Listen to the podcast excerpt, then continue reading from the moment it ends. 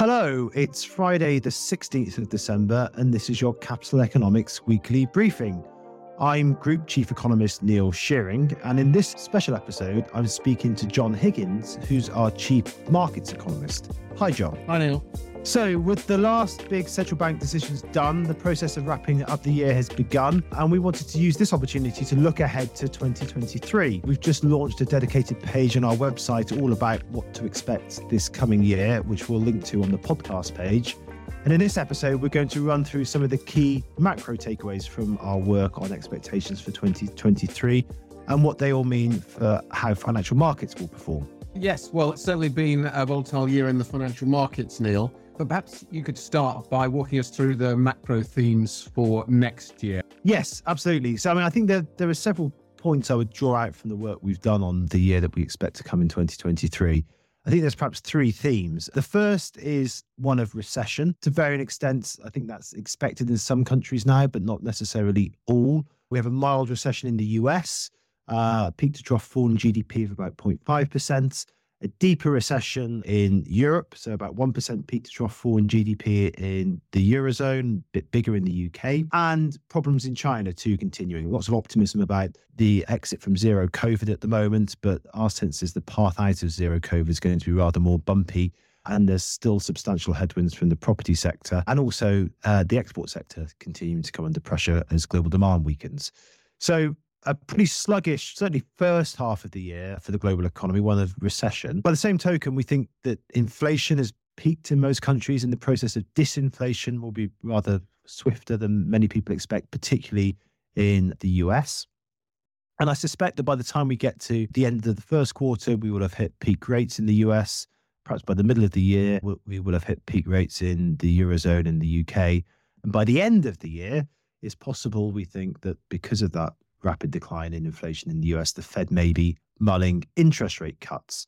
So, quite a complex picture there, but one where the macroeconomic backdrop, particularly for growth, for economic growth, is going to be pretty difficult in the first half. And, like I say, recession, but inflation coming down. And by the end of the year, perhaps the Fed mulling rate cuts. And I suspect a bit of a recovery will be underway, at least in the US as well, by that point. So, perhaps a year of two halves. You've written extensively, John, about what that might mean for the markets next year. Walk us through our views on the kind of key markets, bonds, equities, and what it might mean for currencies. Well, I think a lot of it really depends, Neil, on the extent to which the things you've talked about are discounted in these markets. You know, you've honed in there on the recession that we think is happening, the prospect of quite a lot of disinflation, the prospect of shifting in gears amongst policymakers. But I think, you know, some of those things actually are pretty heavily discounted already in markets, particularly in the US. I mean, if you look at inflation, for example, and the market for inflation swaps, it's basically flat as a pancake, very similar to what it was at the beginning of this year before we had this big, you know, increase in inflation. So I don't really think there's a lot of scope there for the sort of disinflation that we're anticipating to have a big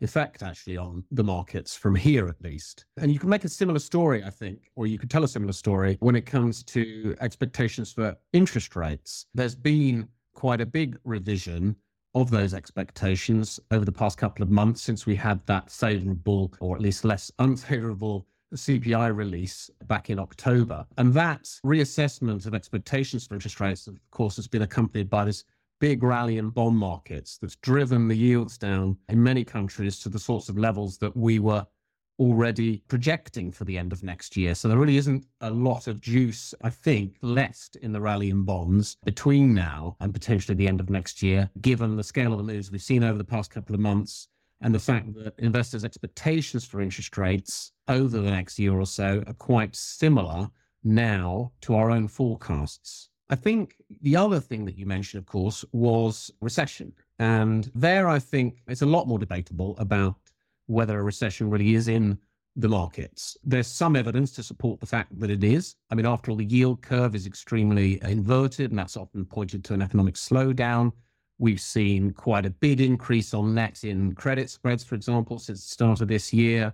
We've seen a pretty big drop in the valuation of the stock market.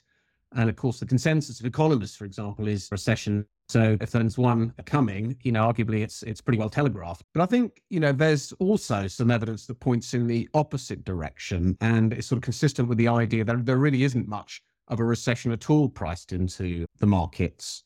I mean, for a start, if you look, for example, at the equity market in the US, there's barely been any downgrading of expectations for earnings over the coming 12 months, much less than you might see even in a mildish recession. If you look at the stock market, yes, we know its valuation has fallen this year, but I think a lot of that has been to do with the surge in real government bond yields. If you actually were to strip them out, for example, you'd see that the equity risk premium has been falling, not rising like you'd normally expect it to do in a recession.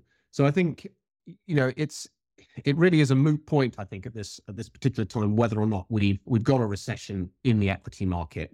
Now, in terms of how all that feeds into our views about the stock market, we're not convinced that we have seen the low yet in the S&P 500. I mean, it's conceivable that happened back in October when the market had already fallen about 25% or so from its peak at the beginning of the year. But the problem, I think, with that claim is that it doesn't quite stack up with the timing of the sort of recession that we're expecting. I mean, we're anticipating that the slowdown in the US won't be over really until about the third quarter of next year. And I think that would be consistent, certainly on the basis of past form, more with the stock market bottoming out in the spring of next year. And if you look back mm. historically, that's the sort of time frame that you would expect the stock market to to bottom out at relative to the end of a recession, you know, three to six months or so. If it really bottomed out back in October, we'd be talking about nearly a year ahead of time. Now, I know investors are very forward looking these days, but that to us just doesn't seem to chime really with the timing of of what's coming on the macro front. So, in a sense, what we're really anticipating then is a renewed leg down in stock prices as the storm clouds sort of gather a bit over the economy, and then things to improve quite significantly from around the sort of spring to the middle of next year as we see more light at the end of the tunnel. And that's consistent with our forecasts for a significant gain in stock prices by the end of 2023. Okay, so we have perhaps a recession priced into bond markets, but perhaps less so in equity markets. And that leads to this downward leg and renewed pressure in the first couple of quarters of next year that we have in our in our forecasts. It is really striking the disconnect between what's what's apparently priced into bond markets and what is now apparently priced into equity markets. Talk us through that disconnect, and particularly eh, the, the performance of the equity market. I think is the interesting part.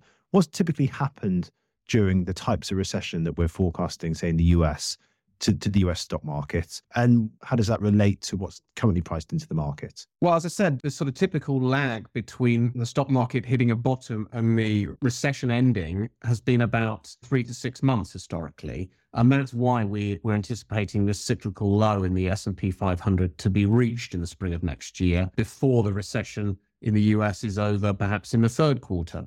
It isn't always the case if we look back at recessions. In fact, there's been a notable exception after the dot com bubble burst when the stock market kept on falling well after the recession in 2001 was over. And I think a lot of that relates to the fact that it was extremely highly valued at the beginning of that period and, and still hadn't, that sort of still hadn't fully unwound by the time the recession came to an end. What I haven't talked about up until now is the scale of a drawdown that you might expect in a recession. That's clearly varied a lot from one recession to the next. We've seen some massive drawdowns, for example, during the global financial crisis in that dot com bubble period after it burst. And we've seen some much more mild ones the sort of drawdown that we're at forecasting from peak to trough would be somewhere between sort of 25 and 30%. And that's slightly more than normal, but not dramatically so. On the one hand, you might say, well, that seems a bit big, doesn't it? We've only got a very shallow recession after all. But I don't think that necessarily precludes a big drawdown in equity prices. After all, if you look, for example, at the 2001 uh, recession, output in the US GDP fell less peak to trough than what we're anticipating next year, and yet caused an almighty drawdown in the stock market because it was so highly valued. We don't think the stock market was as highly valued at the beginning of this year as it was back in 2000, and particularly relative to treasuries, given the, the big drop in yields we've seen between now and then. But you know, it probably was on the the higher side of of average in terms of its valuation. And I think that's one reason to expect perhaps a slightly bigger drawdown than normal, pulling in the opposite direction from this sort of shallow recession argument. One thing we haven't got to yet, obviously, we've talked a lot about the, the US and the prospects for markets there, but we haven't talked about the world's second biggest economy and what's going on there. I was wondering if you could tell us a little bit about what you think is going to happen in China in 2023. Yes, well, obviously, the, the outlook has improved over the past couple of months, given the moves we've had on zero COVID. But the point we've been making in our research is that the path out of zero COVID is going to be rather more bumpy than many currently seem to anticipate. If you look at the experience of other countries that have been through this process, you tend to get periodic waves of, of new infections and viruses of the virus, and that causes economic disruption. But also, I think there's two other substantial headwinds facing China's economy at the moment. One is from the property sector, and another is from the export sector, which has boomed over the past two or three years as spending in developed markets has shifted from services to goods, most of which are produced in China, and that's boosted Chinese exports. That rebalancing of spending and now the diminution of demand in advanced economies as as they slide into recession is going to hit Chinese exporters. So a, it's not all about zero COVID. The path out of zero COVID is going to be more bumpy than most people anticipate. And, and we've got to think about the property sector and the export sector too when we start to piece together the outlook for for next year. Now, you put all that together, and our sense is that the first half of the year is still going to be pretty challenging for, for China, and it won't be, really be until the back end of 2023 and indeed 2024 that we start to see much in the way of any benefit from economic benefit, that is, from stepping back from zero COVID. Um, and what's more, although the authorities have put in place various support packages for the property sector, and I suspect those will be stepped up over the, the coming months and quarters too, it's probably not going to be until the back end of next year that the property sector starts to turn a corner either. So I suspect when we record this podcast in 12 months' time, we'll be saying that the outlook for China's economy is rather brighter and 2024 might be a bit better. But I think the first half of 2023 is going to be quite a challenge. And so you, when you think about what that means for the global economy, you've got the US experiencing a mild recession, the world's second largest economy, China, having a pretty tough start to the year, and a deeper recession in the Eurozone. So you put all that together, you get a a global recession. What do you think is priced into the market on China at the moment, particularly Chinese local markets? Do you think there's too much optimism around the exit from zero COVID? Um, I'm not entirely sure there is, to be honest, Neil. I was actually wrote a piece back in early November, sort of trying to assess the extent to which there was too much pessimism actually priced in to China's stock market and trying to reconcile a view that you know it's struggling with a lot of the things that you talked about with the fact that it, the stock market has done so badly really since the spring of last year that we'd reached a point where it really was starting to look relatively appealing you know, not just on an absolute basis when you were to look at its valuation relative to what it might have been historically but also relative to some other emerging market economies that had you know really done very well in the grand scheme of things um, over that period. I'm thinking about some of the other big emerging market countries here, like India and Brazil, whose stock markets, for one reason or another, had really done quite well. And so, really, China's sort of long running outperformance of some of these other markets had gone completely into reverse, um, largely unwound. And we'd reached, as I said, a point, I think, a month or two ago, uh, perhaps even less than that, just a month or so ago, really, when I think the case could be made that there was some good news potentially for China's markets in the medium term, at least, you know, even if it was going to still struggle a bit in the short run. And clearly, we've had quite a big turnaround in sentiment towards China in the meantime as the authorities' approach towards zero COVID has shifted. And that has made that case less compelling uh, because we've seen such a big rebound. And I think there is a uh, a case to be made that investors got a little bit ahead of themselves here, given the prospect of you know the economy struggling with the transition away from zero COVID in the next three to six months. But I think we're still of the view that there's some scope here for China to do better further down the road, perhaps in the second half of, of next year when the economy starts to look, look a bit better. Uh, and as I said, underpinned still by this relatively favorable valuation story, even if it's less favourable than it was a month or so ago. So a difficult near-term economic outlook, but quite a lot already priced into the, the market on that front then. Before we wrap up, John, let's just think through the kind of market landscape and the asset allocation landscape for 2023. You lead our asset allocation work. When you kind of piece together this macro picture and what we've just talked about for different financial markets, asset classes, when you piece that together into an asset allocation view, which asset classes do you think will perform relatively well next year? Which ones might struggle? How do you see that landscape unfolding? Well, Neil, you talked earlier about potentially a game of two halves in terms of the macro economy. I think it's probably quite similar when it comes to risky financial assets. We're anticipating, for example, that they're not going to do very well between now and the spring because of the prospect of recessions, because we think they haven't been fully discounted, as I mentioned earlier, in, for example, equity prices, because central banks are going to continue to push hard against inflation in the near term. But we think you know the outlook for the second half of next year is a lot brighter. By then, we should be seeing light at the end of the economic tunnel. We should be seeing the prospect of rate cuts materializing.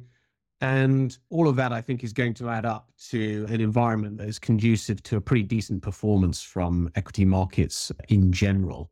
When it comes to how they're going to do on a relative basis to so called safer assets, I think in the near term, we would anticipate they're going to underperform. And that's because we still see a little bit more life left in the rally in high grade government bonds. I mentioned at the beginning of this podcast that there isn't a lot of juice left in the rally because of the scale of the moves that we've seen over the past month or so. But we're still anticipating some decline in bond yields. And we expect that to sort of pan out through the course of the next year or so.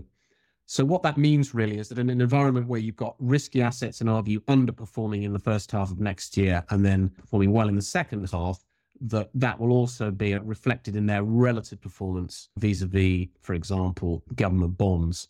So a year of recession, but also disinflation and potential recovery on the macro side.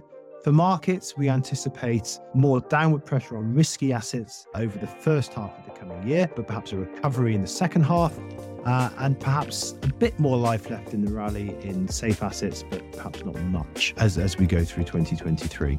Uh, and that's all we have time for now. Remember that all of the analysis that we've been discussing is available on the World in 2023 page of our website, and we'll link to that on this podcast page. But that's it from John and me. The weekly briefing will be back in 2023 when we'll be seeing how our forecasts pan out. Until then, goodbye.